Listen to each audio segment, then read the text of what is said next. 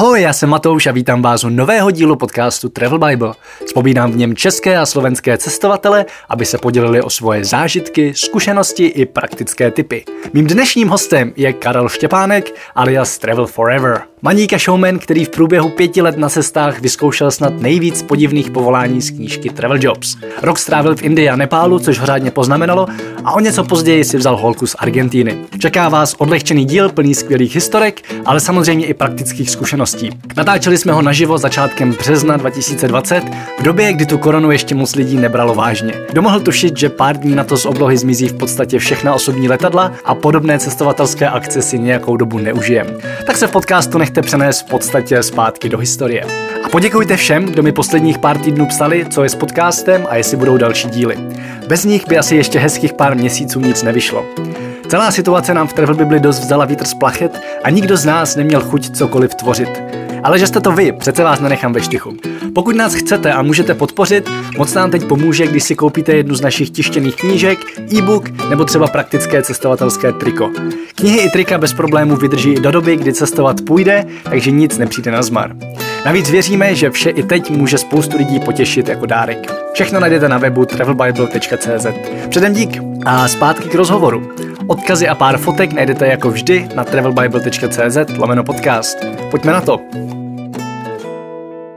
Tak, já tady přivítám druhého hosta, kterým je Karel Štěpánek. Já už ho chci do podcastu hrozně dlouho, ale on pořád někde lítá, takže jsem vlastně velmi vděčný, že tady seš.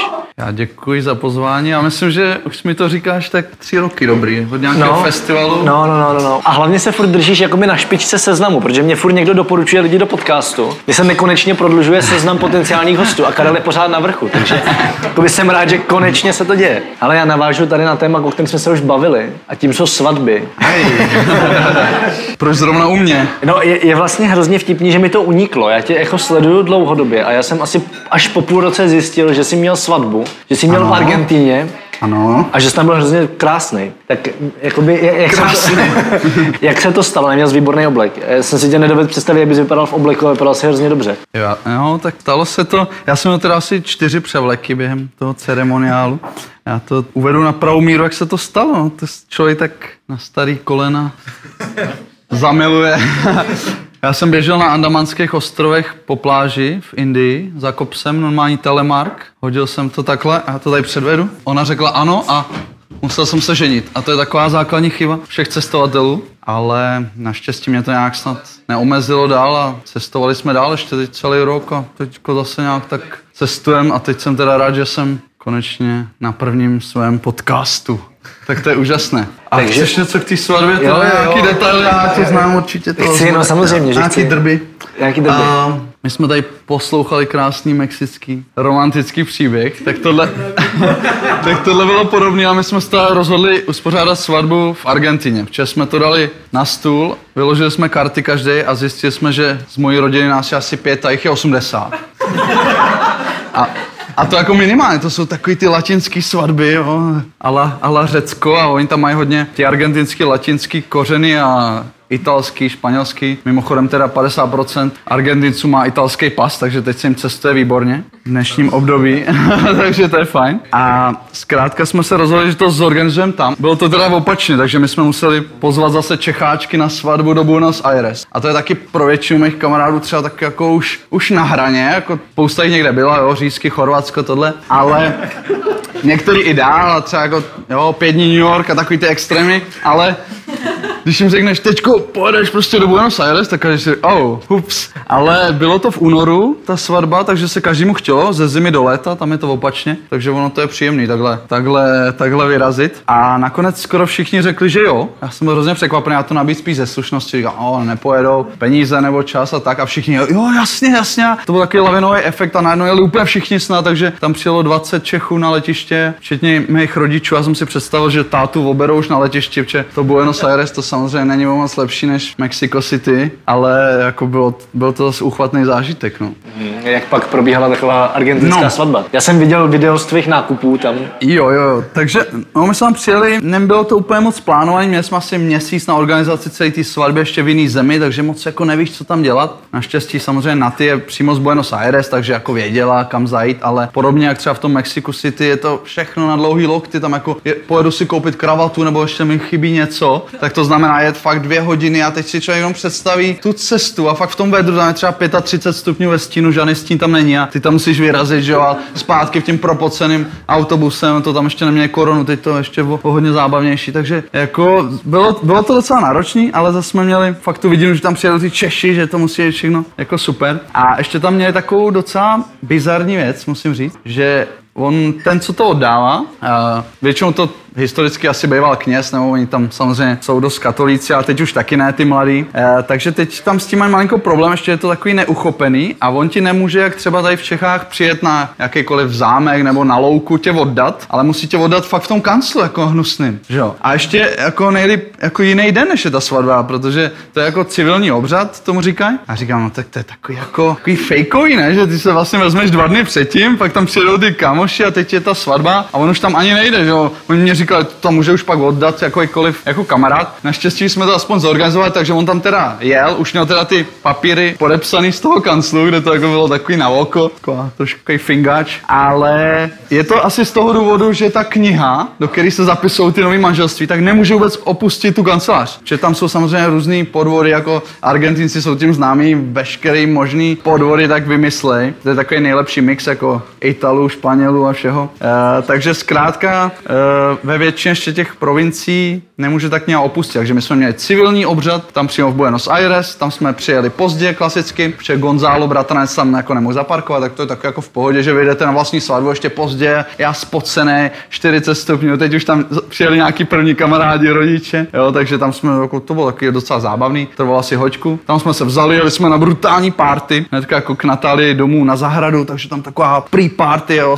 strašná bomba. Já jsem tam den předtím vařil guláš, asi do dvou ještě do rána. To říkal, že taky jako úžasný nápad vařit guláš ve 40 stupních. Takže naštěstí oni jedí ty Argentinci dost pozdě, třeba klidně v půlnoci, takže jako už zase takový vedro nebylo, už jenom 30. Že jsme naskákali do bazénu, nějaký mochita guláš a tak. Ale ta svatba teprve měla přijít, to bylo jenom takový warming up. A pak přišla svatba a to bylo teda úžasný. No. Asi 100 lidí, měli jsme to na takovým ranči, už teda pryč z Buenos Aires. Člověk uteče z města a měli jsme to na taková ta atmosféra těch, těch gaučů a já jsem přijel na koně na obřad. To byl můj první převlek. Jsem byl jako za toho gauča a na ty byla v tom kroji českým, co jsme si půjčili, že, jako, že, že to bude sranda, jako, že, to že to takhle vyměníme.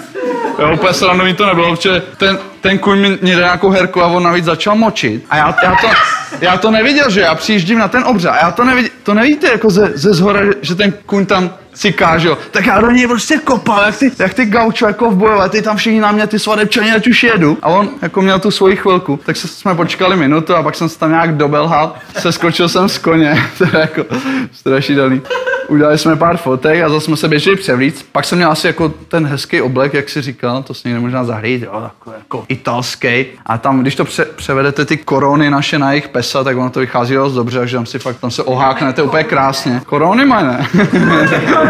ne, oni mají pesa, my máme tady korony český.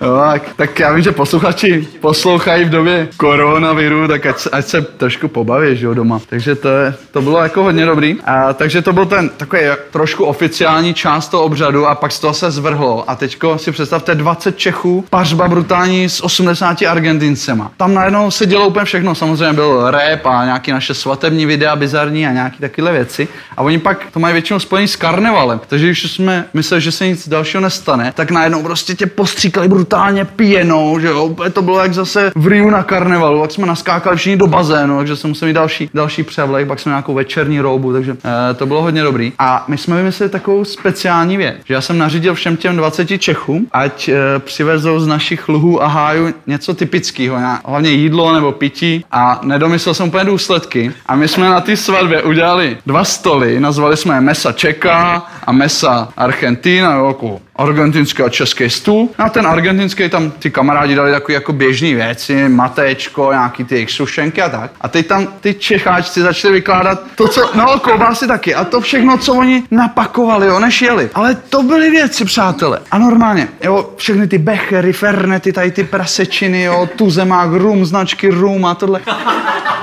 A pak to jídlo. Jako nej, nejhorší bylo, že, že kamarád, ten blbec, no tam přitáh olomoucký syrečky.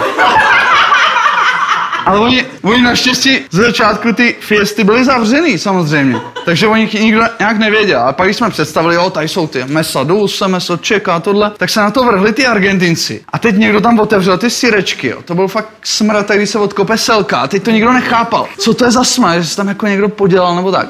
A teď za mnou běží další kámoš a říkal, viděl jsi ty Argentince? Oni tam otevřeli ty olomoucký syrečky a teď si to tam natírají na ty karlovarský oplatky, no to je prasárna. Teď mě došlo, že jako ty kulturní rozdíly tam přece jenom jsou, takže jako to bylo, to bylo hodně zábavné. Tady to si myslím, že je dobrý, tak když někdo bere cizince, tak to právě takhle spojí nějaký s těma tradicema a to, takže to jsme se jako, to jsme se nasmáli fantasticky jenom s těma českýma, českýma věcma. No pak další kámoši tam obcházeli samozřejmě s takovým tím platíčkem, to znáte, jak chodí na vesnici, vždycky někdo dá třeba prkínko a dá na to panáky a každý mu to nutí, že jo? A teď ty Argentinci, oni moc nepijou, oni dají si to červený víno, ale nejsou, že by jako si dali 10 šotů a vystřelili se na mar. A teď ty moji kámoši prostě ho musíš a, a do druhé nohy a tohleto. A takže ty Argentinci tam pak lítali do půl těla, skákali do bazénu no. a světlice byly vypadalo tam trošku jak na fotbale. Takže to, tak asi taková jako argentinská veselka. No. Já se teď vrátím úplně hodně dozadu a mě zajímá, jaká byla tvoje úplně první cesta mimo tvůj rodný kraj. No, Jsi od Liberce někde, Asi ne? Chorvatsko s řízkama? Já tuším, já jsem z Liberce přímo a do té vysoké školy já bych řekl, že jsem se docela držel. To byly takový ty klasické, jenom takové cesty po Evropě, jak asi každý z nás měl. Ale pak s tou vejškou se to tak zvrhlo a hlavně asi s tím Erasmem, kdy já jsem vyjel na rok do Lisabonu. Z toho bylo jasný všem, že tam se moc nestuduje, protože tam si většina těch studentů vždycky zapíše kredity jako focení, surfing, portugalština, takovýhle jako věci. Takže to bylo jasný na začátku, že tam to o studiu moc nebude, ale spíš o té socializaci a člověk trošku prolomí tu bariéru v té angličtině, ještě v té době jsem nebyl si tak tím jistý a, a na těch Erasmus party, on se vždycky říkalo, že I'm sorry, I'm an Erasmus, že nikdo, nikdo potom nemohl v té škole nic chtít, protože jsi řekl, jo, ale včera to bylo náročný hrozně a, tak. A já jsem se tam fakt rozcestoval, protože ten Lisabon je tak jako na konci té Evropy a je to skvělá destinace vyrážet. Jo, my jsme jeli třeba na Madeiru, do Maroka, do toho Španělska. A, a, a hlavně tam je ještě spousta jako latinos, že jo? Tam to, to je plný Mexičanů a tak to vůbec, jo, ten kulturní mix. Já jsem bydlel v sedmi lidech a fakt to bylo sedm národností, jo, od Japonky až po Španělko, všechno tam bylo, takže to je hrozně super. A myslím si, že jakýkoliv tady ten program tě určitě obohatí. Já jsem to pak začal vymetat ty programy úplně skoro závodně, protože říkám, tak musím to ještě stihnout, jo. Každý opak trošku trošku děsí ten strach ze smrti, jak tomu se dostane možná. tak chce všechno stihnout samozřejmě a ty léta běží. Tak si říkám, tak to všechno stihnu. Tak jsme se přihlásili na ty Work and Travel USA přes Student Agency a jeli jsme do Ohio pracovat do zábavního parku, pak jsme tam vždycky pocestovali USA, Kanadu. V Kanadě jsme byli ve Whistleru na další léto, pak jsme udělali zase takový joke, že pojedeme z Aljašky na Hawaii, jo? From Alaska to Hawaii, tak jsme přijeli v těch zimních věcech na Hawaii, no jsme máme umřeli na Waikiki, že se, že se vyfotíme, ale člověk si tak zacestuje mezi těma semestrama. Mě to na vejšce přišlo úplně fakt fantasticky. A to řešíš furt ten problém, že nemáš moc peněz, protože jsi ten vysokoškolák, takže bys toho času jako tam se dá udělat leda zcela na vejšce, můžeš fakt jet na čtyři měsíce klidně, ale zase nemáš moc peněz, pak když zase začneš pracovat, máš peníze, nemáš ten čas, tak nějak takový ten kompromis. Takže tam si myslím, ty vysokoškolské leta jsem se rozcestoval, úplně, úplně se to tam ve mně zlomilo. Co potom teda ta tvoje cesta, co tady je na tady no, Tak tady už je, přátelé, cesta z kanclu kolem světa, protože já samozřejmě při té vejšce jsem cestoval, studoval jsem taky trošku, moc ne, ale eh, když jsem se vrátil, tak jsem nějak dotáhl ten inženýrský titul, říkám si, teď bych jako měl v tom oboru něco zkusit. Já jsem studoval jako management IT, jako manažerskou informatiku, kam ty dobře placený, nastoupím v Praze, tak jsem nastoupil projektový manažer, všechno sluncem zalitý, že jo. Peněz má člověk jako šlupek, neví co s tím.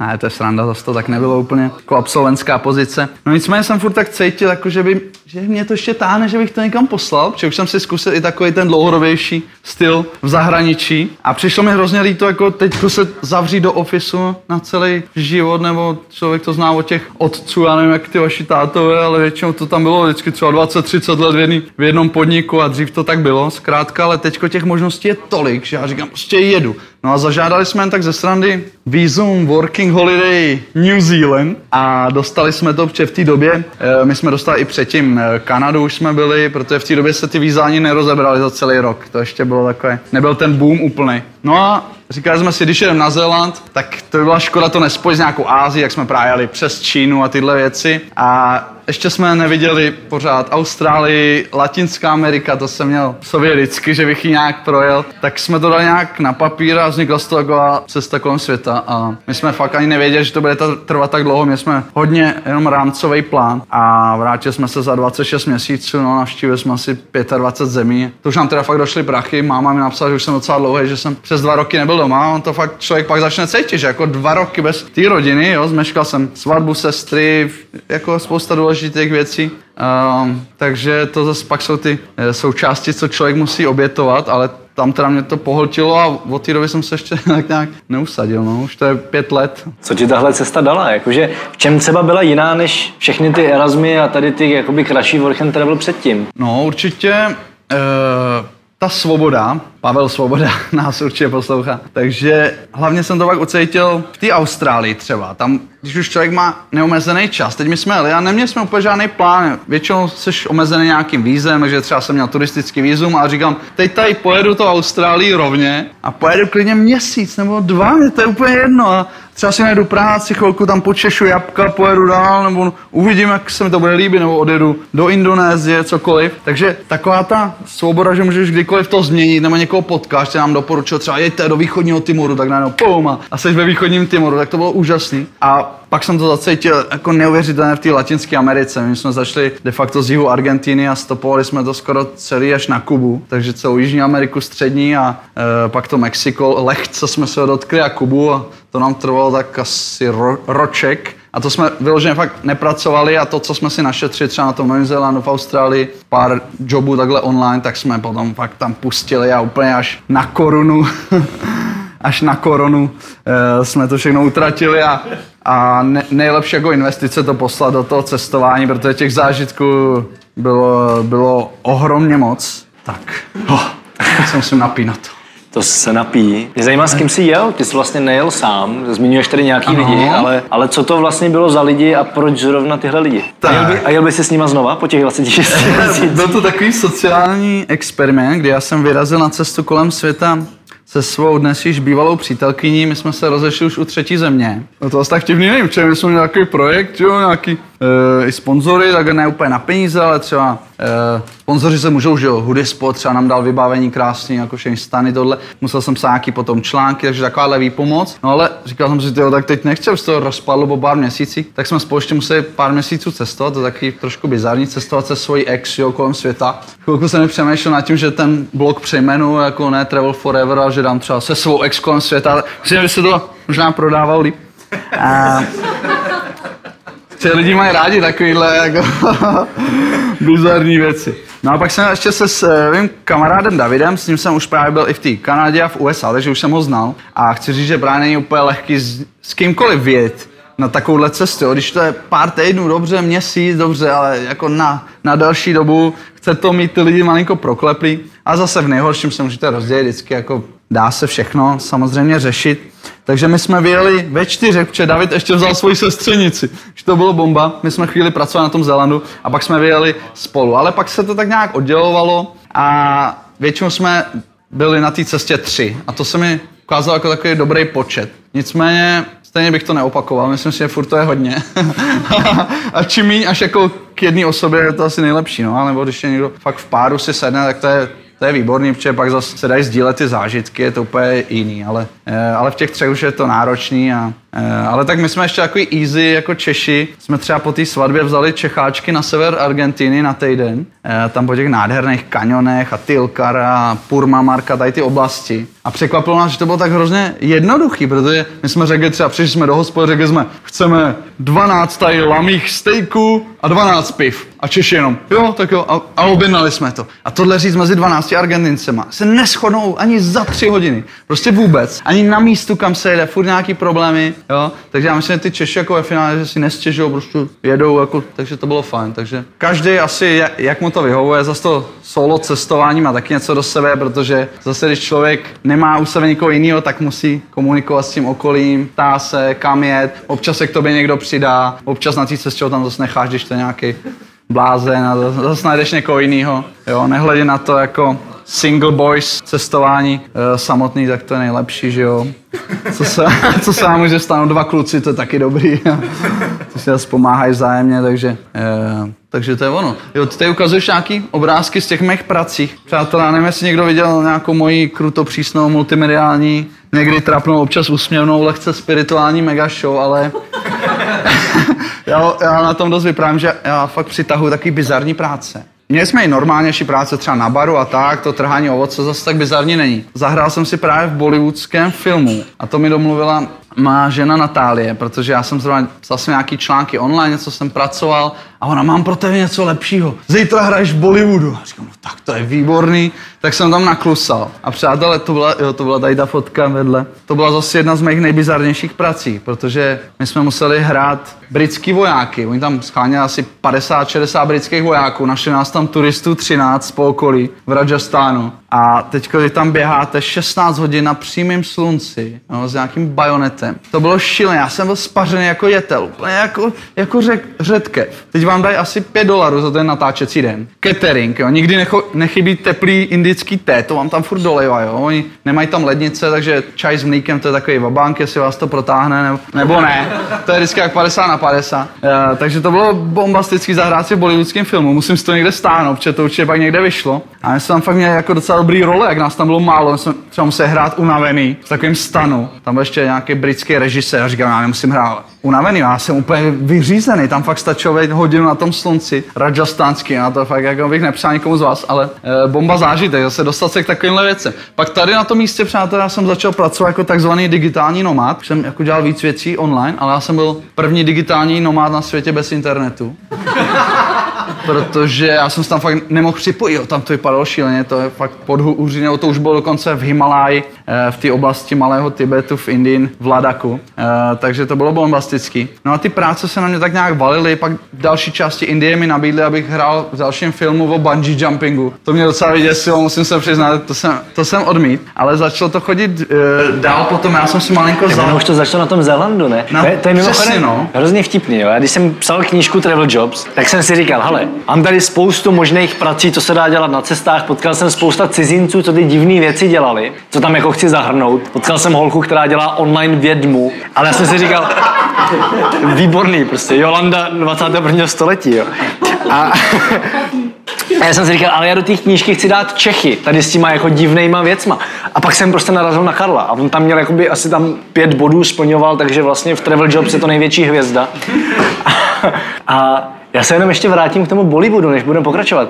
Jak se k takové věci člověk jako dostane? Jak se ti prostě stane, že najednou hraješ jen tak z ničeho nic ve filmu, v Indii? Mě právě, no, mě právě překvapilo, že je to zdánlivě jednoduché, protože nám to fakt nabídli na ulici.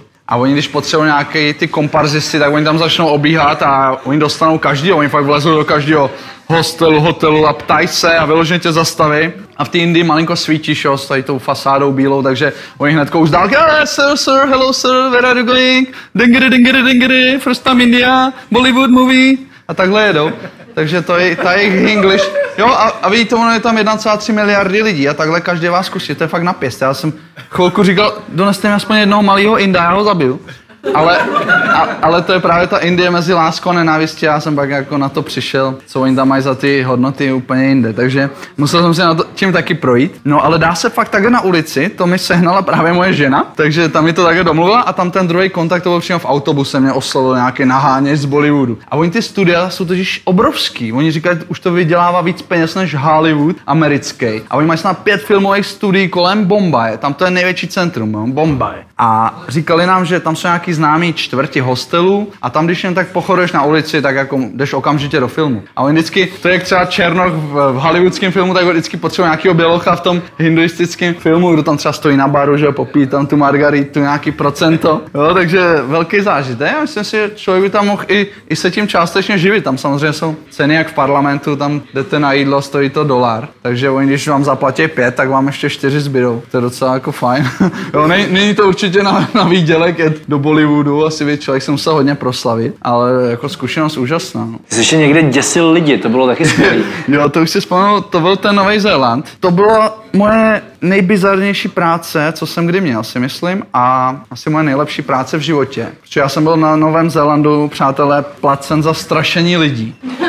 Protože já šel po ulici, tam toho Queenstownu, jsme tam přijeli, v tady té skupině, hledali jsme nějaký práce, a já jsem najednou viděl ten strašidelný dům, nějaký tam smrtky tohle, a byla tam cedule hiring actors, najímáme herce. A říkám, tak jsem trošku herec, tak vstoupím. Vstoupil jsem a tam byl týpek, angličan, měl kontaktní čočky a takový fakt creepy vzhled a říkal, no, jako co? Káže bych se ucházelo to zaměstnání, a, hmm, a chceš vstoupit? Říkám, tak eh, spěchal jsem ještě, myslím, na jeden pohovor, říkal, no úplně jsem nechtěl, ale tak, tak jdu do toho.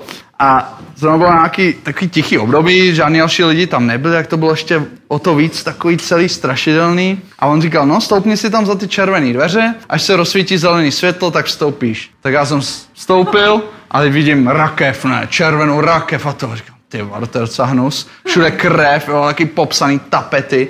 A teď najednou to zhaslo, do úplný tmy a nějak, nějaký, nějaký expoze, co tam bouchá, říkám, ty vado, jsem si mal nadělal do kalhot už v té první místnosti. A teď říkám, tak to bude nějak pokračovat. A oni jako, follow the red light, ať jdu po červeném laseru. A bylo to v úplný tmě. A říkám, ty tak to nebude asi takový stupidní, jak ty americký hororový domy, jak ti nahání s motorovou pil. A říkám, no dobrý. Tak úplně jdeš ve tmě, a strašně dlouho. Úplně stra, jo, strašidelná muzika, všechno, takový zvučky. A pak třeba někdo ti šáhne ze zadu na kotník, nebo jen tak tě lehce takhle pohladí, ne, potepně. A to je jako fakt nejhorší, protože nejhorší na tom je to napětí, než tě vystraší. Když už tě vystraší, jak už jako, to už klidu, ale takový to, to napětí, že oni tě v tom udržují strašně dlouho a pak tě tam prostě vykoupou v tom, tak to je hrozný. Takže já, já jsem z toho vyběh jako uh, 15 minut to možná trvalo, úplně šedý vlasy, ale jako i zábava, adrenalin, všechno. A říkám, ty to je fakt, to bylo fakt cool. A připadalo mi, že mě tam straší snad 10 lidí najednou. A já jsem pak zjistil, když jsem tam pracoval několik dlouhých měsíců, oni byli fakt dlouhý, když tam sedíte ve tmě, tak, tak jsem zjistil, že, že to tam straší sám třeba, nebo ve dvou. Jo, protože tam, my jsme měli speciální uličky a tam si nadbíháš ty lidi. A měli jsme fakt tu noční vizi, jak mají třeba v armádě, jako zelený vidění. Ano, my jsme přesně viděli, mohli jsme chodit za ním a mohli jsme, jo, oni podepsali nějaký papír, že si s ním můžeme dělat, co chce, mohli jste za ním jít, jako dechnout. Ne? Nebo, jo, takovéhle věci. To možná stlumíš v tom podcastu, ale tak, jo, takhle strašně. A ty strašíte skupinky třeba těch čínských turistů. A to stačilo někdy méně víc, stačilo třeba. A oni se složili jak domino, úplně, řvali a teď vy tam úplně v křeči smíchy. Jo, takže fakt nejlepší práce, co jsem měl. 16 dolarů na hodinu za strašení takhle Číňanu, to je k nezaplacení. Úplně bomba. A ještě teď, ještě teď jsem si vzpomněl na situaci, protože mě tam prej vybrali asi ze 300 uchazečů a vybrali nás tři. A říkám, ty tak já nevím, kvůli tomu ksichtu možná, nebo já jsem šel fakt na pohovor do strašidelného domu, to se nemohl ani říct mámě, že jo, protože inženýr dělá, co vystudoval. Takže já jsem, já jsem tam přišel a teď tam všichni takový vážný, jak Adamsova rodina. Ty majitele anglický toho, toho strašilného Haunted Houseu. Co? A pak, ne, si děláme srandu, ale jako nejsme úplně tak uh, blázniví. A říkal jsem mi, první otázka, jestli mi nevadí být zavřený dlouho ve tmě. Jsem na tím tak zapřemýšlel, říkám, tak úplně jsem to neskoušel ještě, na jardu duška zavřít se na tři týdny, ale tak a snad ne, tak to bude sranda, prej dobrý. A pak právě ta další byla, jestli mi nevadí dělat jako divný zvuky, třeba plačící holku, jako.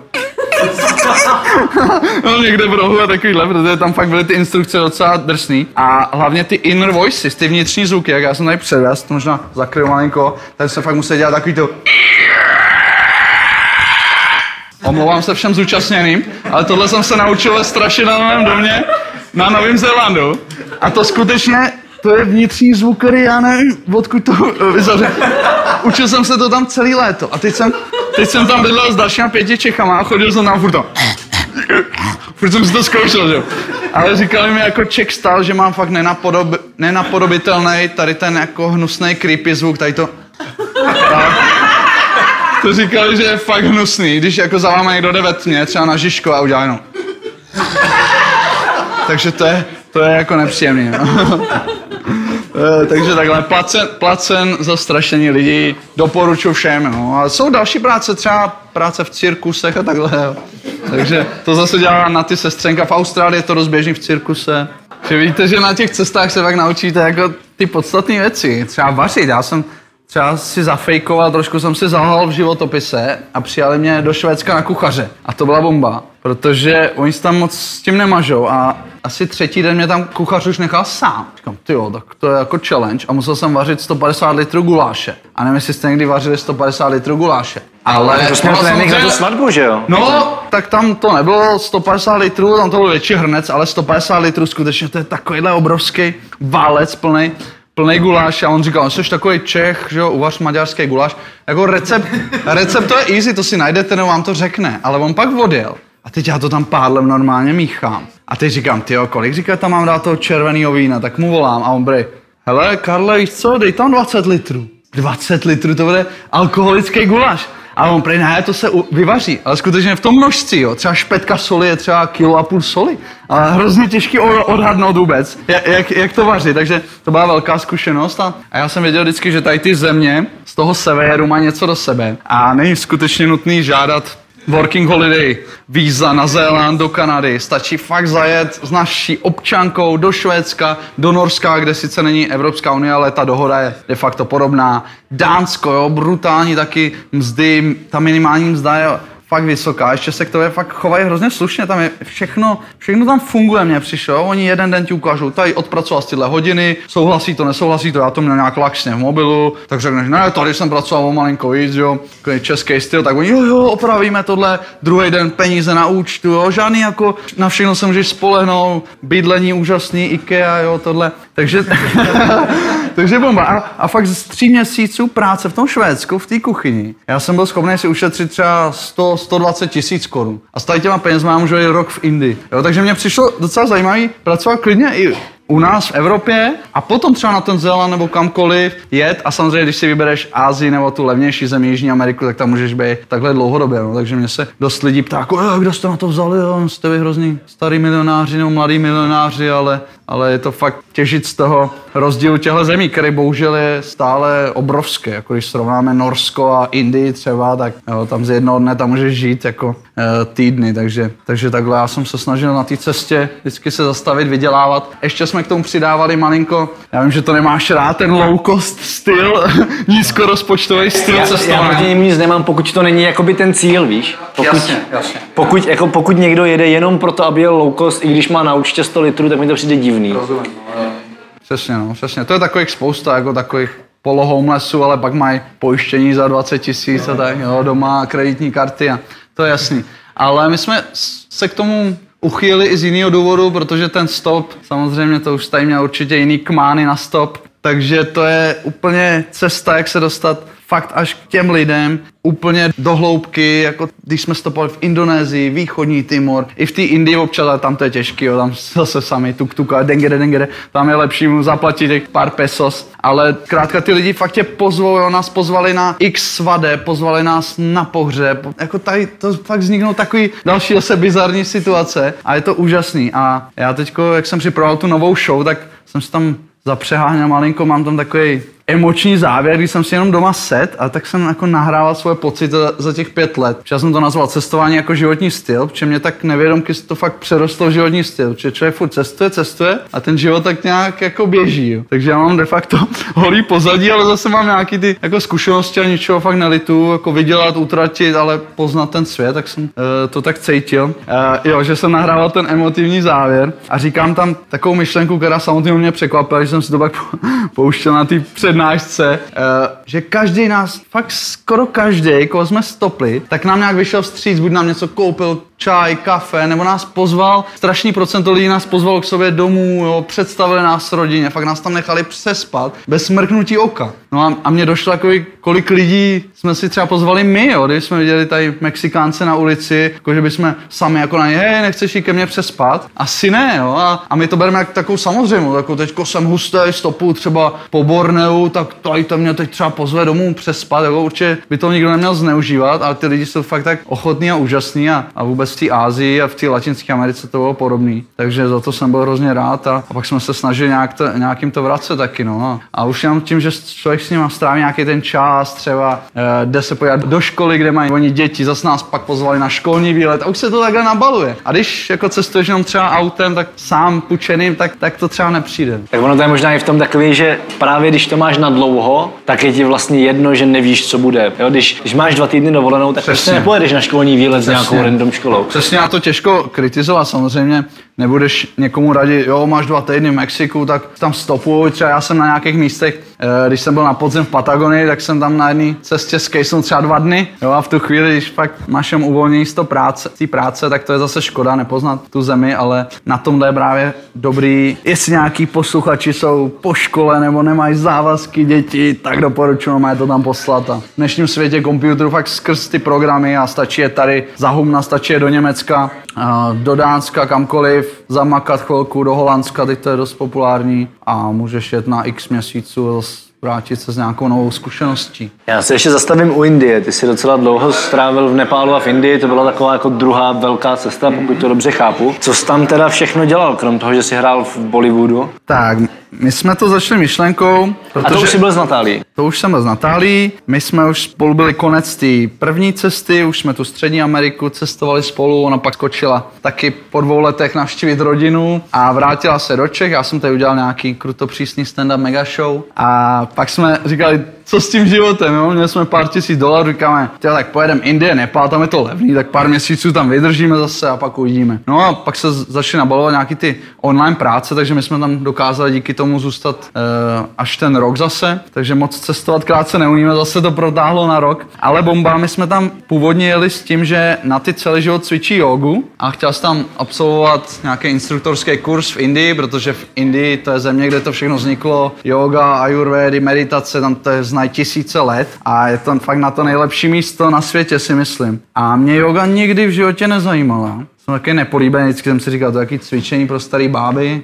Říkám, máma vždycky říká, jdu s holkama na jogu, čau. A tak, tak říkám, ne, jako nějak mě to netáhlo, říkám, radši si kopnu fotbal, to je taková jako nuda ta yoga. A jak jsem se mýlil, pak vy vidíte třeba v těch indických školách, co oni dokážou a že, to je naprosto ovládnutí toho svého těla. A pak jsem zjistil, že do našeho západního světa se z té jogy skutečně přeneslo ve většině případů jenom nějakých 20%, jenom to cvičení. Ale to důležité tam zůstalo, nebo teď už to postupně třeba přenáší, ale což jsou právě různý ty e, věci o hlavě, jo? Ať, ať už to jsou pak ty respirační techniky a všechny ty meditační cviky, které ti e, potom e, k tomu pomůžou, protože samozřejmě, jak se říká, v zdravém těle zdravý duch, ono to k sobě patří, jo? i to cvičení, ono i nějakýma těma pozicema v joze si vyloženě můžeš i navodit ten, e, tu meditaci, takže to je strašně zajímavý. A mě to tam, mě to tam nějak zaválo úplně s chodou náhod, protože právě jsem tam odevzdal Natálku, aby si udělal ten měsíční kurz jogy, říkám, nechci nic vědět. Odjel jsem, cestoval jsem si sám po týždni Indii, pak jsem se vrátil a ani jsem tam nechtěl jet jí vyzvednout, že říkám, tak, tak přijede s váma do města, ale tam nebylo místo, protože těch Indů je fakt hodně, zase nějaký svátek, všechno zabukovaný. A říkám, tak pojedu tam, sice dva dny chyběly ještě toho kurzu, přijel jsem tam, tam všichni chodili ve, ve žlutým, už tohle, vypadalo to tam jak protialkoholní léčebna, že jo, já říkám, jo, tak já jsem tam jel ještě na počítači, že jo, IT týpek, jedl jsem chipsy, zapil jsem to kolo, říkám, o, dobrý, kuci, to tady nějak už do, domaskněte a jedem. A oni, jestli nechci, nechci se zúčastnit poslední meditační takový hodinky, taková session, jmenuje se to Yoga Nidra, to je speciální meditační yoga. A říkám, no tak co už, no, tak jsem zaklap ten notebook, že jo. Šel jsem tam, nic jsem, vůbec jsem nic o toho nečekal, což si myslím, že byla moje velká výhoda, protože spousta lidí o něco usiluje, otevření kundalíny, skrytý energie, všechno, ale jdou jako tou hlavou proti tomu, protože furt přemýšlí. A já jsem tam tak lehnul a ten profesor, úžasný guru, mimochodem, kdyby někdo pak chtěl kontakt, tak rád předám. A on nás navodil takového pocitu bez tíže, relaxačního, on říkal, uvolněte levou nohu, necítíte pravou ruku. Tak postupně to bylo OK, ale pak řekl zajímavou věc, představte si zlatého páva na pláži. Tak musím říct, že zlatý páv na pláži mě trošku rozhodil, ale nějak jsem to přešel, říkám, jo, dobrý zlatý páv, a jsme jeli na hory a do slunce a tak. A najednou já jsem měl jeden z nejsilnějších zážitků fakt v životě, že sice, sice jsem absolvoval některé věci, už jsem malinko opustil tělo v Peru třeba na těch šamanských rituálech, ale to furt si člověk říká, to bylo po ayahuasce, jo, nejtvrdší droga světa, tak třeba se k tomu ještě dostaneme. Ale tohle bylo fakt jenom na podložce, kdy já jsem skutečně opustil tělo a najednou jsem letěl kam si nahoru. Říkám si, jo, tak už je to tady, prostě letím normálně astral traveling, jo. Ale to trvalo fakt zlomek, to trvalo třeba několik vteřin. Ještě to bylo hrozně zajímavé, že jak jsem tam takhle ležel, úplně jako, sprk, jako prkno, tak najednou mě někdo jako chytnul takhle podpaží. Já jsem se takhle otáčel, říkám, Jo, tak teď, co mě tady chce jako vyzvednout ten profesor, nebo ten samozřejmě tam byl někde v tranzu úplně 10 metrů ode mě. Ano, mě něco vyškublo z toho těla a letěl jsem nahoru. No já jsem se pak do toho těla vrátil. Už v nějakém trošku změněném stavu, to už jste možná poznali. Ale já jsem tam skutečně, přátelé, já jsem si tam já jsem tam sednul. Všichni si stočili ty karimatky, odešli už pryč té hodiny, jsme byli v tom ašrámu. A já jsem se jenom smál. A v ten moment jsem neměl vůbec žádné myšlenky. Já jsem byl stoprocentně šťastný. Normálně to je strašně těžko popsat, dokud se vám to nepovede. Protože já jsem měl přesný příklad toho, že jsem to nikdy necvičil, nikdy jsem tomu ani nevěřil nic. A teď to najednou přišlo. Jako probuzení a taky osvícení. A teď oni to všichni hlásí, ten Dalai Lama, všichni. Jo. Žijte v přítomnosti, nežijte v minulosti, protože ta neexistuje, budoucnost taky neexistuje, je to hrozně jako snadný říct. Si říkám, no to je takový kliše. A pak najednou jsem tam byl a vůbec jsem neměl do hlavy žádné myšlenky. A to je právě ono, protože v okamžiku, když nemáš žádné myšlenky, tak jsi úplně šťastný, protože tě nic netrápí. A to bylo nej, nejlepší pocit, co jsem kdy zažil. A to je právě už ta meditace. A on říkal ten eh, profesor, že meditace je něco, co nejdeš dělat. To je jako jdu s holkama na meditaci, teď si to zameditujem v kavárně. Ty tomu jdeš samozřejmě naproti těma různýma technikama, co pak my jsme se tam učili, ale Harry Potter, že koukáš na křišťálovou kouli, což je zábava první hodinku, pak je to horší, třeba tři týdny a tak. Ale sedíš v lotosu, všechno tě bolí a, a různý dechání, no ale pak do toho pronikneš a pak v nějaký fázi třeba i tvýho života, když to praktikuješ, tak to normálně přijde ta meditace. Já jsem třeba několik dnů a po tom kurzu pracoval na počítači a najednou to přišlo úplně takový fakt lepší než orgasmus. Najednou a necháš všeho. A on říkal, když to přijde, normálně si lehneš zase na podložku a jenom to necháš. A začne ti běžet právě ta hidden energy, ta kundalini, po celém těle. A je to, jak kdyby se snabíjel ze zásuvky. Pak, přátelé, nikdy bych tomu nevěřil, kdyby se mi to nestalo. Takže jakýkoliv kontakt s jogou a meditací od té doby doporučuji, protože to je úžasný. A já po tady to, že jsem tomu nemohl uvěřit, úplně jsem odcházel najednou tě to i změní jako fyzicky, se podíváš do zrcadla, ještě ti něco takového stane a úplně jako svítíš, jako co to je.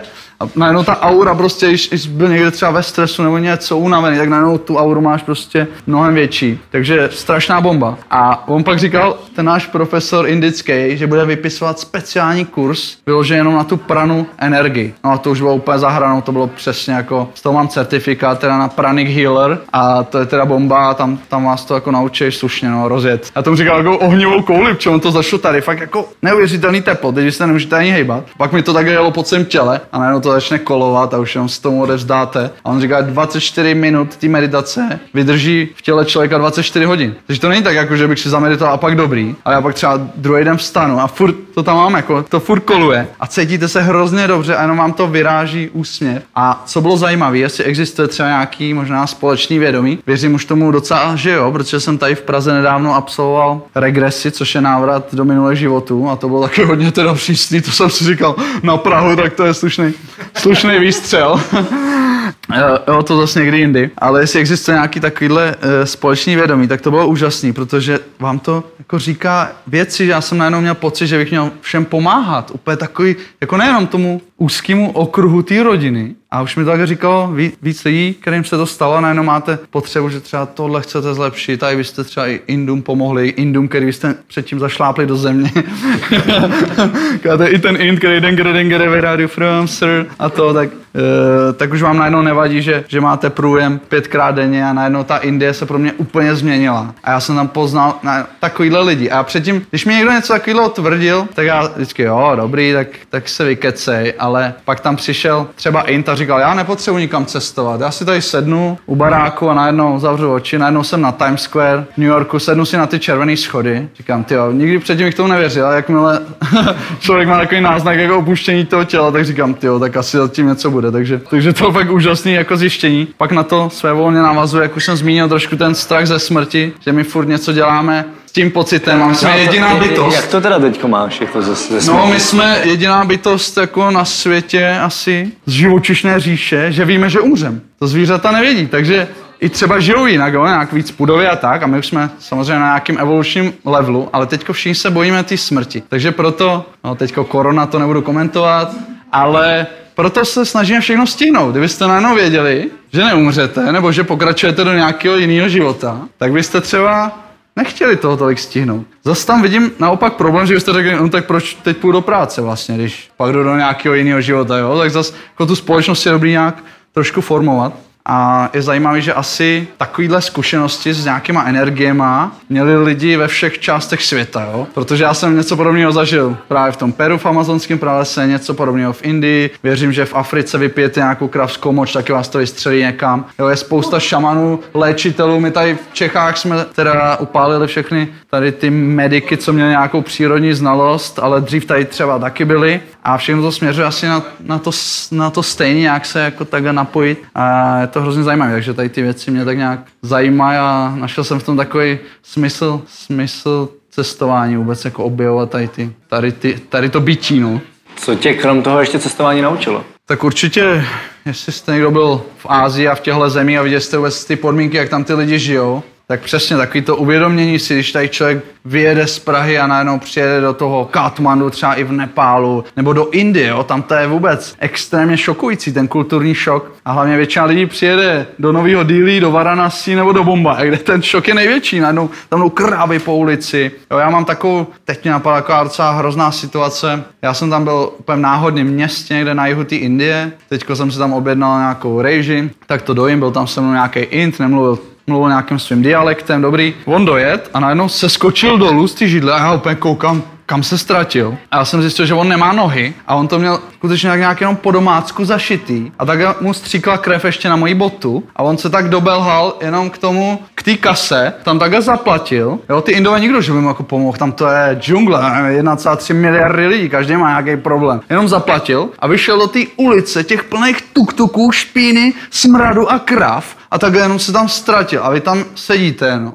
A teď si uvědomíte, že v jakýkoliv chvíli toho cestování se můžete vrátit domů. Jo? Že, že, jako, že to je úplně jiný level i jako názor na život. Takže mě hrozně to změnilo v tom vůbec vidět tady ty věci, že najednou ty problémy, které my tady řešíme, tak si pak vždycky vzpomenu nějakou takovouhle situaci, klidně Indonésie, z Filipín, kde ty lidi doma nemají fakt záchod. Ty, eh, v Indii třeba 60% lidí stále nemá doma záchod. A tam je to hrozný problém, třeba jste nějaký kavárnice a není tam záchod, teď jako, teď jako kam, takže, takže to je, to je hustý, co my tady často řešíme. A přitom voda z kohoutku vůbec, to většina světa, tady ty Ázie nemá. Pitná voda dokonce, jo, to, to si myslím, to nemá ani tady ve Španělsku vedle. E, takže tohle, že bychom si fakt měli vážit, že jsme mezi procentem vůbec těch nejbohatších lidí co se na světě narodil, protože tady v Evropě jako to vzniklo. Bohužel je zatím to pozadí, že proč je to tady bohatý, jo? že oni byli asi první nějak vyspělí, takže samozřejmě skolonizovali ty další země, jo? Jižní Afrika, Kanada, USA, jak tam pobyli ty domorodce, který právě ty znalosti. Takže my tady jako si myslím, že jsme bohatí, ale já myslím, že právě zase jako tím e,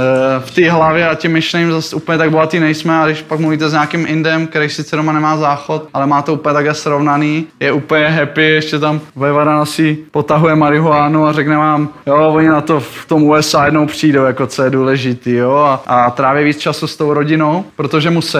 A je hrozně třeba zajímavý, my jsme teď s tím bojovali dost ve Švédsku, protože o Švédsku se říká, že mají druhý největší počet sebevražd po Japonsku. A viděli jsme nějakou studii, proč tomu tak je. A možná je to klima, samozřejmě to asi nikomu nepřidá, když tady prší to teďko i poslední dny v Praze, tak už máte, máte takový jiný pocity, než, než když na vás svítí slunce, jako třeba v té Argentíně. Ale v tom Švédsku má ještě jeden problém. Oni jsou tak vyspělí a všichni mají všechno. A oni tyhle systémy si tam nastavili hluboko v minulosti.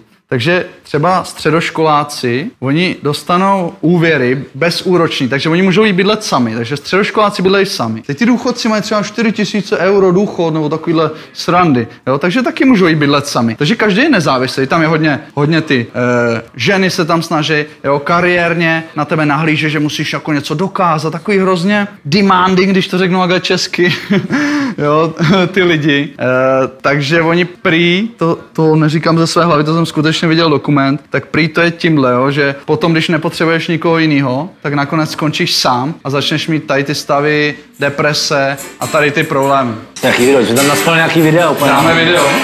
To jsi vybral krásné video. Ty to jsi vybral ty, to já jsem tam jenom jo, to jsem vybral já dokonce. tak pardon, tak jsem zúčastněný. Pro posluchače upřesním, že to byla indická technika sutranety, kdy si strčíte takový speciální špagátek do nosu, vytáhnete si ho pusou. On se to zdá být zdánlivě nechutné, ono to nechutné trošku je.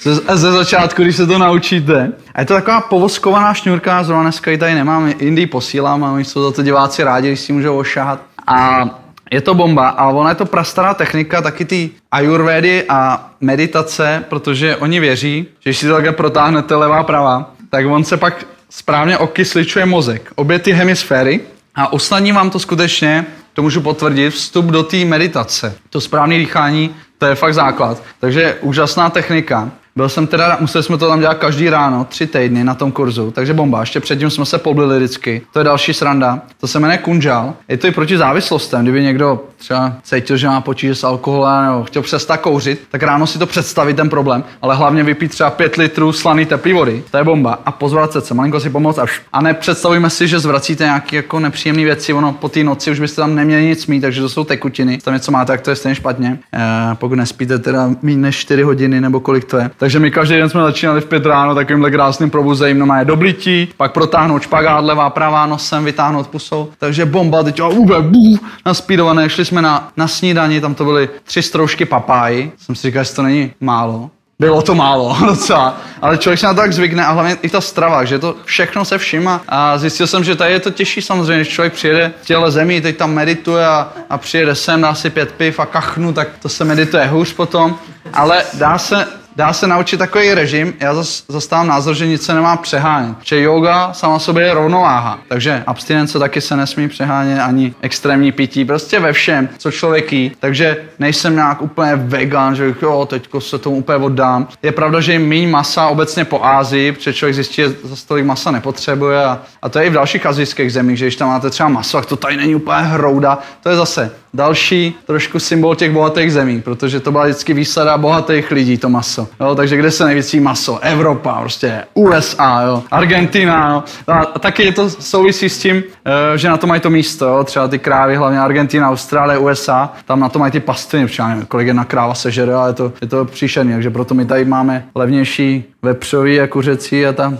a ten beef nic moc, ale skutečně eh, je to všechno se vším, takže eh, určitě nemusíte být nějaký extrémní případ. Jsou lidi, kteří si myslím, že to možná nezvládnou. Potkal jsem tam nějaký, nějakýho mnicha z USA, který se zavřel do jeskyně a už je tam tři roky. Občas vyjde třeba jednou za, za měsíc, pokeca takhle, takže jako bomba, že to tak jako cítí, tak proč ne? Ale já doufám, že zatím jsem tomu jako nepropad, že jich se zahodil boty a šel tady po ulici. Fakt nic se nemá přehánět a, a my jsme se ptali toho profesora, toho našeho guru indického, jako jestli se z toho nemůžeme nějak zbláznit a tohle přece jenom jsou případy, člověk fakt vystřelí v té meditaci a, a jedna holka mi říkala, že najednou prostě sedí někde jako na satelitu ve vesmíru a teď koukáte třeba na tu planetu Zem jako ze zhora. Jako ty možnosti jsou jako mnohem dál, ty energie, než třeba naše planeta, no tak říkám, ty to bych si jaký káknul třeba vidět planetu. Takže bomba. Jo, ale e, nic, se, nic, se nemá, nic se nemá přehánět, si myslím, a e, jenom aby vám to prospělo, takže ono stačí začít pár minut jenom třeba tím meditacím si sklidnit tu hlavu a v dnešním fakt světě, že komputer, když přijedete tady z metra, to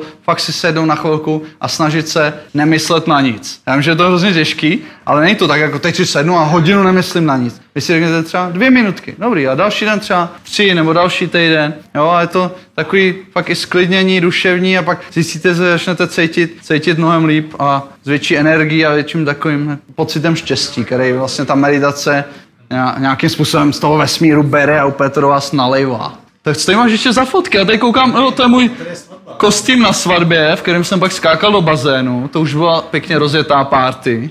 Tamhle kamarádi mají v ruce nějakou zase tyho becherovku nebo nějakou prasečinu. Tady jsou rodiče. Já jsem třeba mamku vytáhl, to bylo ještě před tou Argentínou, jsem ji vytáhl do Malajzie v rámci svého projektu Vytáhni mámu do světa. A když přilítla sama do Kuala Lumpuru na tři týdny, tak my jsme oba znaty onemocněli horečkou dengue. Ale úplně brutálně. Takže my jsme, my jsme si to již přivezli z jihu z Thajska, jak tam ten DiCaprio, tohle je pláž, tady ty ostrovky, takže zdánlivý ráj na zemi, ale je to tam docela brutální. Je tam dost komáru. Takže se nám to projevilo přesně, když přijela ta máma. A máma, že jo, zavřená v komunismu, si chtěla vyskočit, že jo, tak tam prostě obíhala party s Indama, prostě v té Malajzi a my úplně na smrtelný posteli, fakt jako mrtví. Protože nevím, jestli jste se setkali s nějakou takovouhle nemocí, ale to je docela nepříjemný. Okamžitě 40 stupňů horečka, asi 40 C2. Takový divný příznaky, že cítíte, že to je něco jako zvenku, něco, co jste nezažili. Já jsem třeba, mě svrběly hrozně dlaně a chodidla a vás jako svrbí. A pak jsem, pak mi to malinkrát odeznělo, říkám, tak třeba to nebylo a probudil jsem se úplně osypaný zas červeně. A ještě je to, ta dengue je horečka lámavých kostí, takže z ničeho nic najednou mě začaly bolet kosti, jako takhle pánev a trup a jako fakt to je jako nepříjemný. No a pak se cítíte ještě hodně, hodně týdnů potom oslabený a, a nic moc se proti tomu nedá dělat. Jo? Lehnout si do postele, jako raději ještě venku 35. moc vody. A pít vodu, přesně. A co s tou mámou, ty jsi to chtěl nějak dopovědět? Jo, jo, no, no tak máma, že přijela v nejlepším čase teda, tak to tam obrážela nějak sama, no jsme ji poslali na pláž, ale my za nějakých třeba pět dní jsme byli, jsme byli už v pohodě, na ty to dostala o týden dřív, já jsem se pak nakazil asi přes jiného komára přes ní, jsem tak usoudil, takže ona už s ní mohla fungovat, tak jsme se tak nějak prostřídali, ale chci říct, že pro ty rodiče je to taky úžasný zážitek, jo. Takže hlavně ta Malajzie je relativně bezpečná, jsme si to přivezli z Tajska, ale právě tam jsou všechny kultury, je tam islám, je tam křesťanství, hinduismus, takže tam na ulici všechno možný, buddhistický chrámy, pak ještě to vytáhnete do Singapuru, takový jako star do Ázie, perfektní a, a myslím, že mámu to taky změnilo, jako i ty tři týdny a byla najednou taková úplně, taky přesně ten čecháčkovský styl, když ona přijela a říkala, jo, to je to špinavý, odpadky, tohle. A pak se tam párkrát člověk nají na ulici, jedla rukama s indama a tohle a pak se tak jako otrká a, a podle mě to každýho strašně posune. Zvlášť tady ty naše rodiče, když třeba neříkám, že úplně necestovali, nějaký balaton a tohle tam byl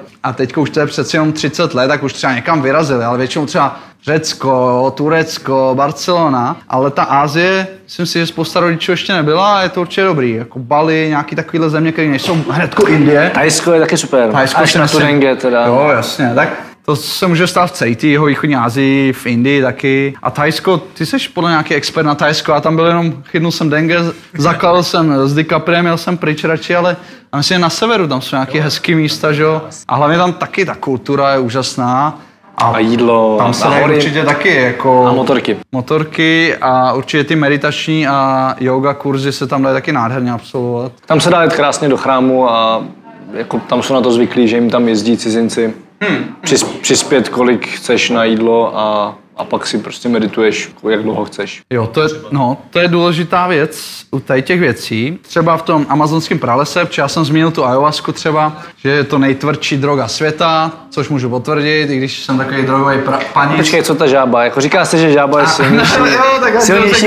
Ale ta ayahuasca, to, to, je ta rostlinka, oni to ještě s něčím mixujou, pak ti dá šaman napít ten lektvar, ale samozřejmě ty indiáni z toho pralesa to tak neberou a oni s tím léčí různé nemoci, hlavně teda psychický. On nám tvrdil, že dokáže vyléčit i schizofrenii, různé takovéhle věci, že oni skutečně tě nechají prožít jako nějaký křivdy z dětství. A já tam fakt měl jednu z prvních situací, protože to je, když se díváš na tvůj život na obrazovce. On to začne nějakýma halucinacemi a říkám, to, to jsem zase někam upsal do pralesa, že jo.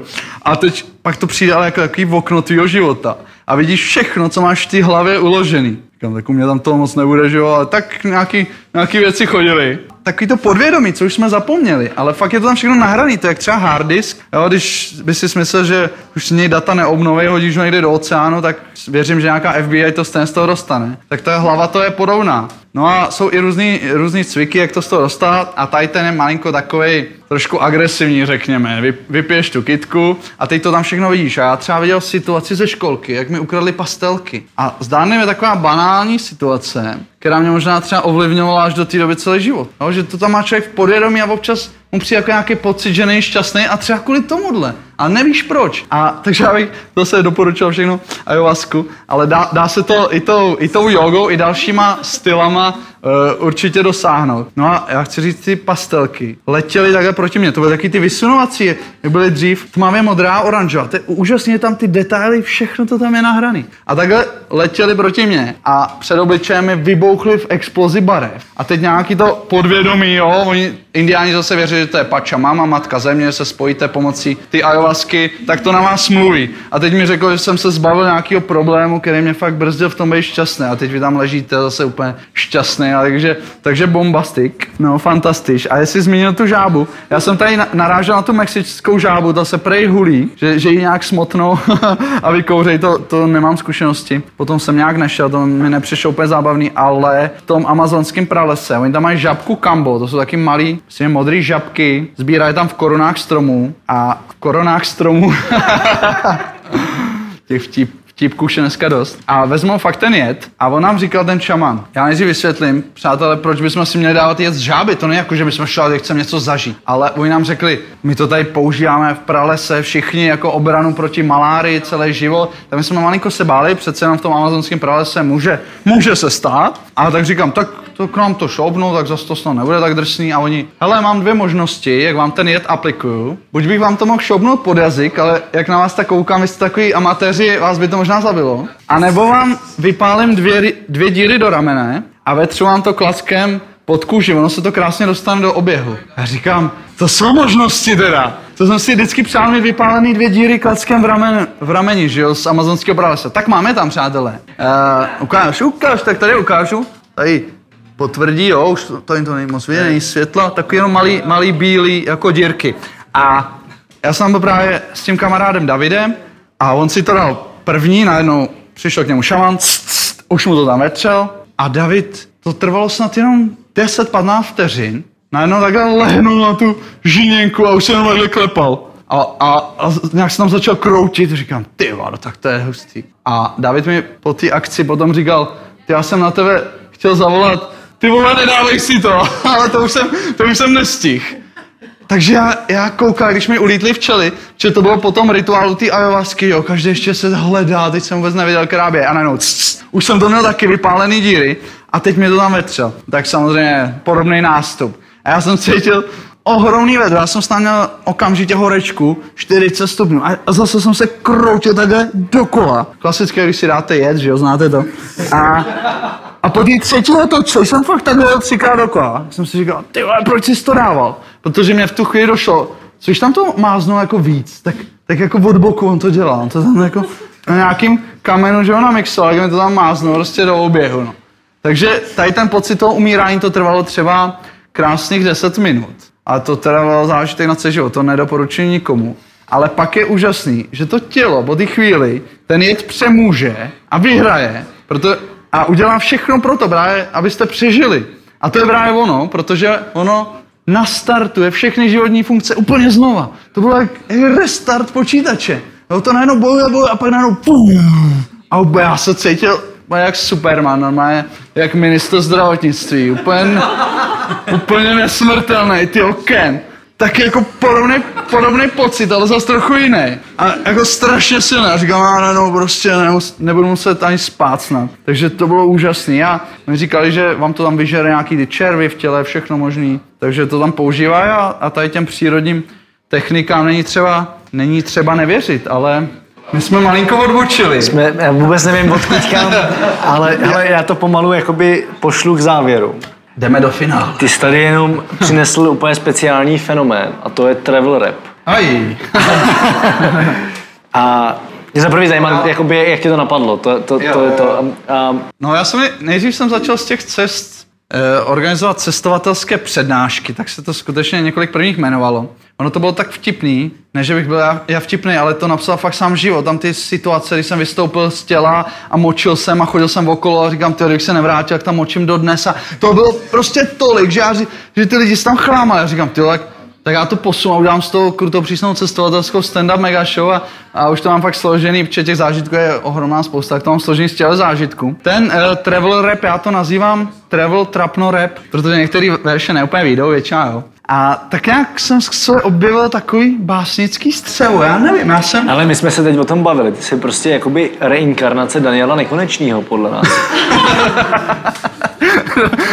teď tam musíš stříhnout šum svistu. Tu, tu, tu, jo, jo, takže no, tak ten taky na, na něčem frčel, na nějaký prana energie určitě nemyslím to zlé, jo, ale, ale tu aurou, co on vyzařoval, tak na něm taky bylo něco jako úžasný, jo. Myslím, že on byl malinkou zahranou, Dan, ale, ale asi úžasný člověk vnitru. No a já jsem složil první travel trapno rap před tou cestou z kanclu kolem světa. A složil jsem ho za jednu hodinu v autobuse, jsem ještě dojížděl jako takový, takový absolvent, jsem už pracoval v Praze a furt jsem to kroužil do Liberce každý víkend za rodičema ještě trošku vyžrat lednici, že jo, než našetřím na první nábytek. Ale, ale za tu hodinu skutečně z Černáku do Liberce jsem složil první repový song z kancel kolem světa. A pak se to už jenom vezlo a, a většinou to nebylo, bych se sednul, ale chci napsat song, ale třeba David měl na tom Zelandu třicetiny narozeniny, tak jsem složil k tomu song. Pak třeba něco se stalo zase. Těch songů už mám asi 20, možná bych tady mohl uspořádat první koncert, jako Leoš Mareš taky říkal, že nebude dělat nikdy koncerty, ale jako travel trapno rap by jako mohl. A, a hodíš nějaký teďko jako tady jako podcastu, jako jo, tak, eh, tak určitě.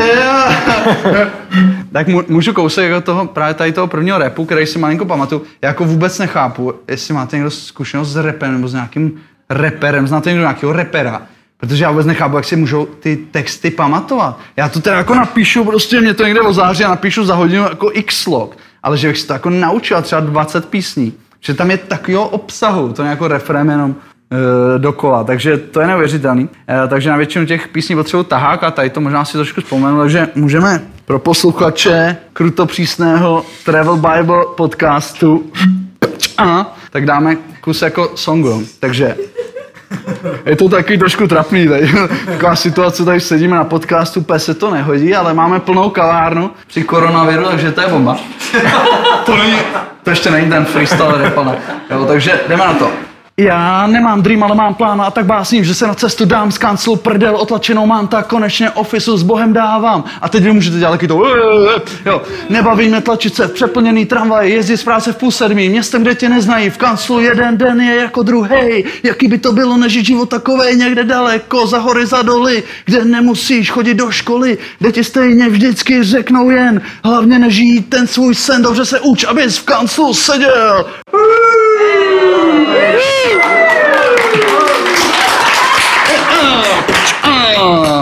Rapper Carlos Esteban Cito. No, to je můj nickname.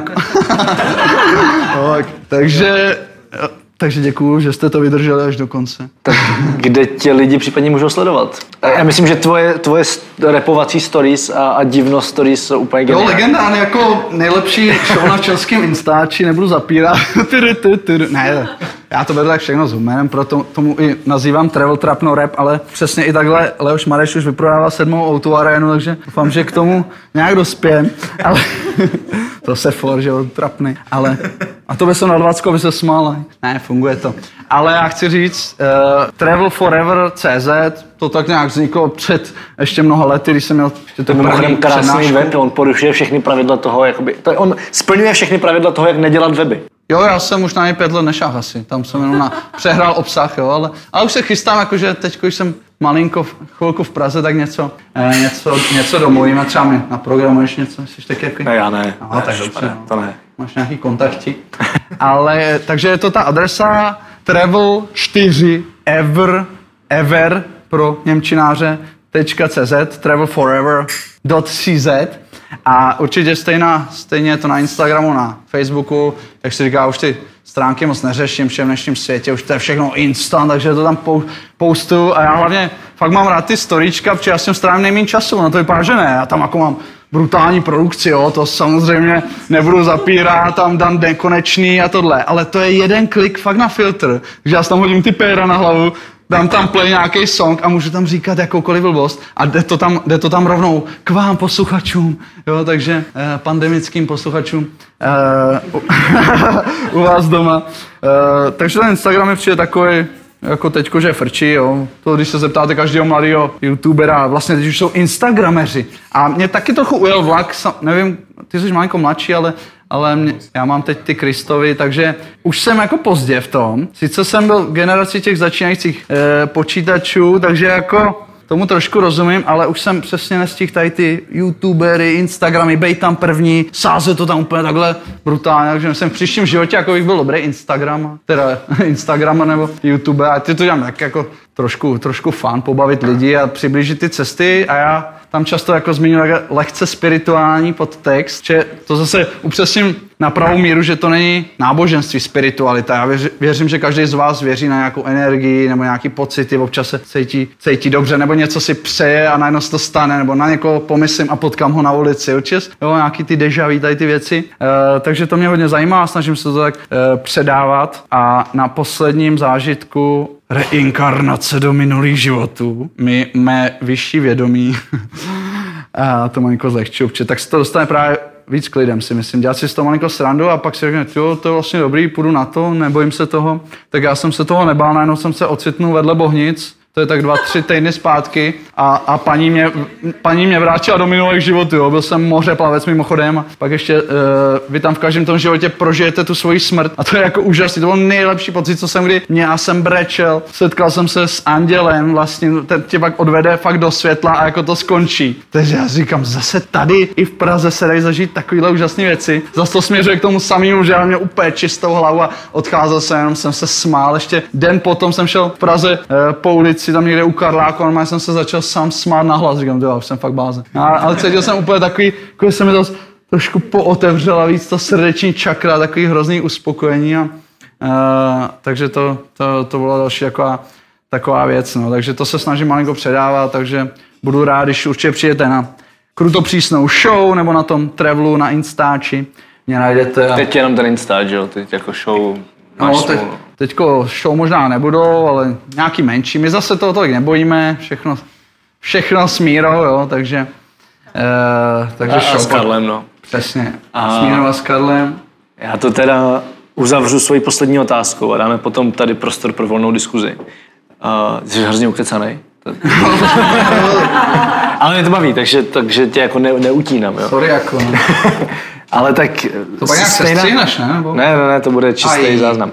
Uh, tak kdo to vydržel až sem, tak já moc gratuluju. Stejná otázka. Zkus si představit, že by se vymazalo všechno, co jsi kdy kde napsal a řekl, včetně tohohle rozhovoru.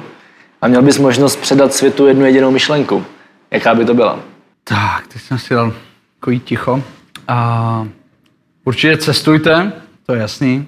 To otvírá, otvírá srdce i duši. To neříkám jenom, že jsme na travel kruto přísným podcastu, ale já bych hlavně řekl, že to cestování fakt není všechno. Někdo může být šťastný, úplně v jiné situaci, klidně doma, kdekoliv, ale je to všechno fakt v té hlavě a snažit se, že to říkají všichni jako kliše, ale žít co nejvíc té přítomnosti. Neříkám úplně, teďko se každý zmeditujeme a budeme úplně v jeskyni, fakt v té přítomnosti, jenom nemyslet na nic, ale snažit se jenom tak uvědomovat si, že člověk i chodí, jenom si říká, jo, teď dělám tohle, přesně se tomu věnovat těm činnostem a být, být fakt přítomný. Jo, já moc nemám rád, když třeba s někým dělám rozhovor, že jo, jako s tebou třeba, teď koukáš to někde nahoru, ne, to je sranda, ne, ale, ale že pár lidí jako furt má ty myšlenky, jo, já to Každý to máme, a to taky někdy třeba máme, že třeba myslím na něco, co bych měl udělat, snažit se fakt, když se třeba potkám s nějakým kamarádem, jo, zahodit mobily, to samozřejmě dnešní problém velký, to nás taky pořád ruší v něčem a snažit se jako být v té situaci, být v tom daném momentu a ono pak, pak těch, těch pocitů malých štěstí si myslím, že bude, že bude přibývat. Takže e, nám i říkal ten indický guru, že meditace je lepší než sex. To pre jako poznáme, až se nám to stane, tak to jako můžu potvrdit, že minimálně na stejném levelu zase nebudu říkat, že lepší. Ale fakt, jak to do vás věde, tak to je úžasně. A najednou nepotřebujete nikoho a nic jiného a, a, za, a, a zastaví, se, zastaví se i ten čas. Tak... OK. jo. Ale pak nám říkal, že ještě jedna důležitější věc a to je láska. A to je takový de facto si nevysvětli, nevysvětlitelný pocit v nás a on říkal, kdykoliv ucítíte, že bude zatoužíte s někým bejt, no fakt se svým kamarádem, rodinou, s přítelem a, a na těch cestách se vám to může stát opakovaně, jo, s křečkem, s rybičkama, s čímkoliv. tak zkrátka následovat, následovat to svoje srdce a fakt jenom to nechat nechat mluvit to srdce. A to mi teď vyšlo taky de facto od srdce. Takže a si myslím, že to je takový správný, že, že když fakt i cítím, že už jsem dlouho nebyl s tou rodinou, já už jsem taky měl pár situací, jaký přemáhají na té cestě, tak klidně to zrušit a najednou jet je navštívit, on pak zase přijde něco jiného a, a tak to je moje takový poselství jako budoucím generacím, takový chytrý. Tak jo. Děkuji za otázku, ty Já, já co děkuju. mě rozhodila. Já děkuji za rozhovor. Karel Štěpánek. Díky moc. Tak jo, připomínám, že odkazy a všechny další díly podcastu Travel Bible najdete na travelbible.cz lomeno podcast. Zatím čau, cestujte a těším se v příštím dílu naslyšenou. Tento podcast sponzorují božstva. A je jí hodně. Travel Bůh, Ježíš, Buddha, Šiva s Višnou, Alák s Akbarem, Dajak, Batak, Torea, Asmat, Adonis, Apollo, Krteček, Artemis, Athena, Dionysus, Ferdam, Ravenec, Eos, Hermiona, Poseidon, Batman, Serena, Zeus, Indiana Jones, Loki, Thor a celá ta sebranka ze severu. Díky. Travel Bible je prostě boží. Ať si cestovatel začátečník nebo pokročilý, najdeš v ní hromadu typů, díky kterým bude tvoje chuť vyrazit posílena, volný čas prodloužen a náklady sníženy na minimum. Amen. E, teda letadlo. Co se v Travel Bible dočteš? Spoustu věcí. Třeba, že potřebuješ výrazně méně peněz, než se říká, a že už je asi i máš.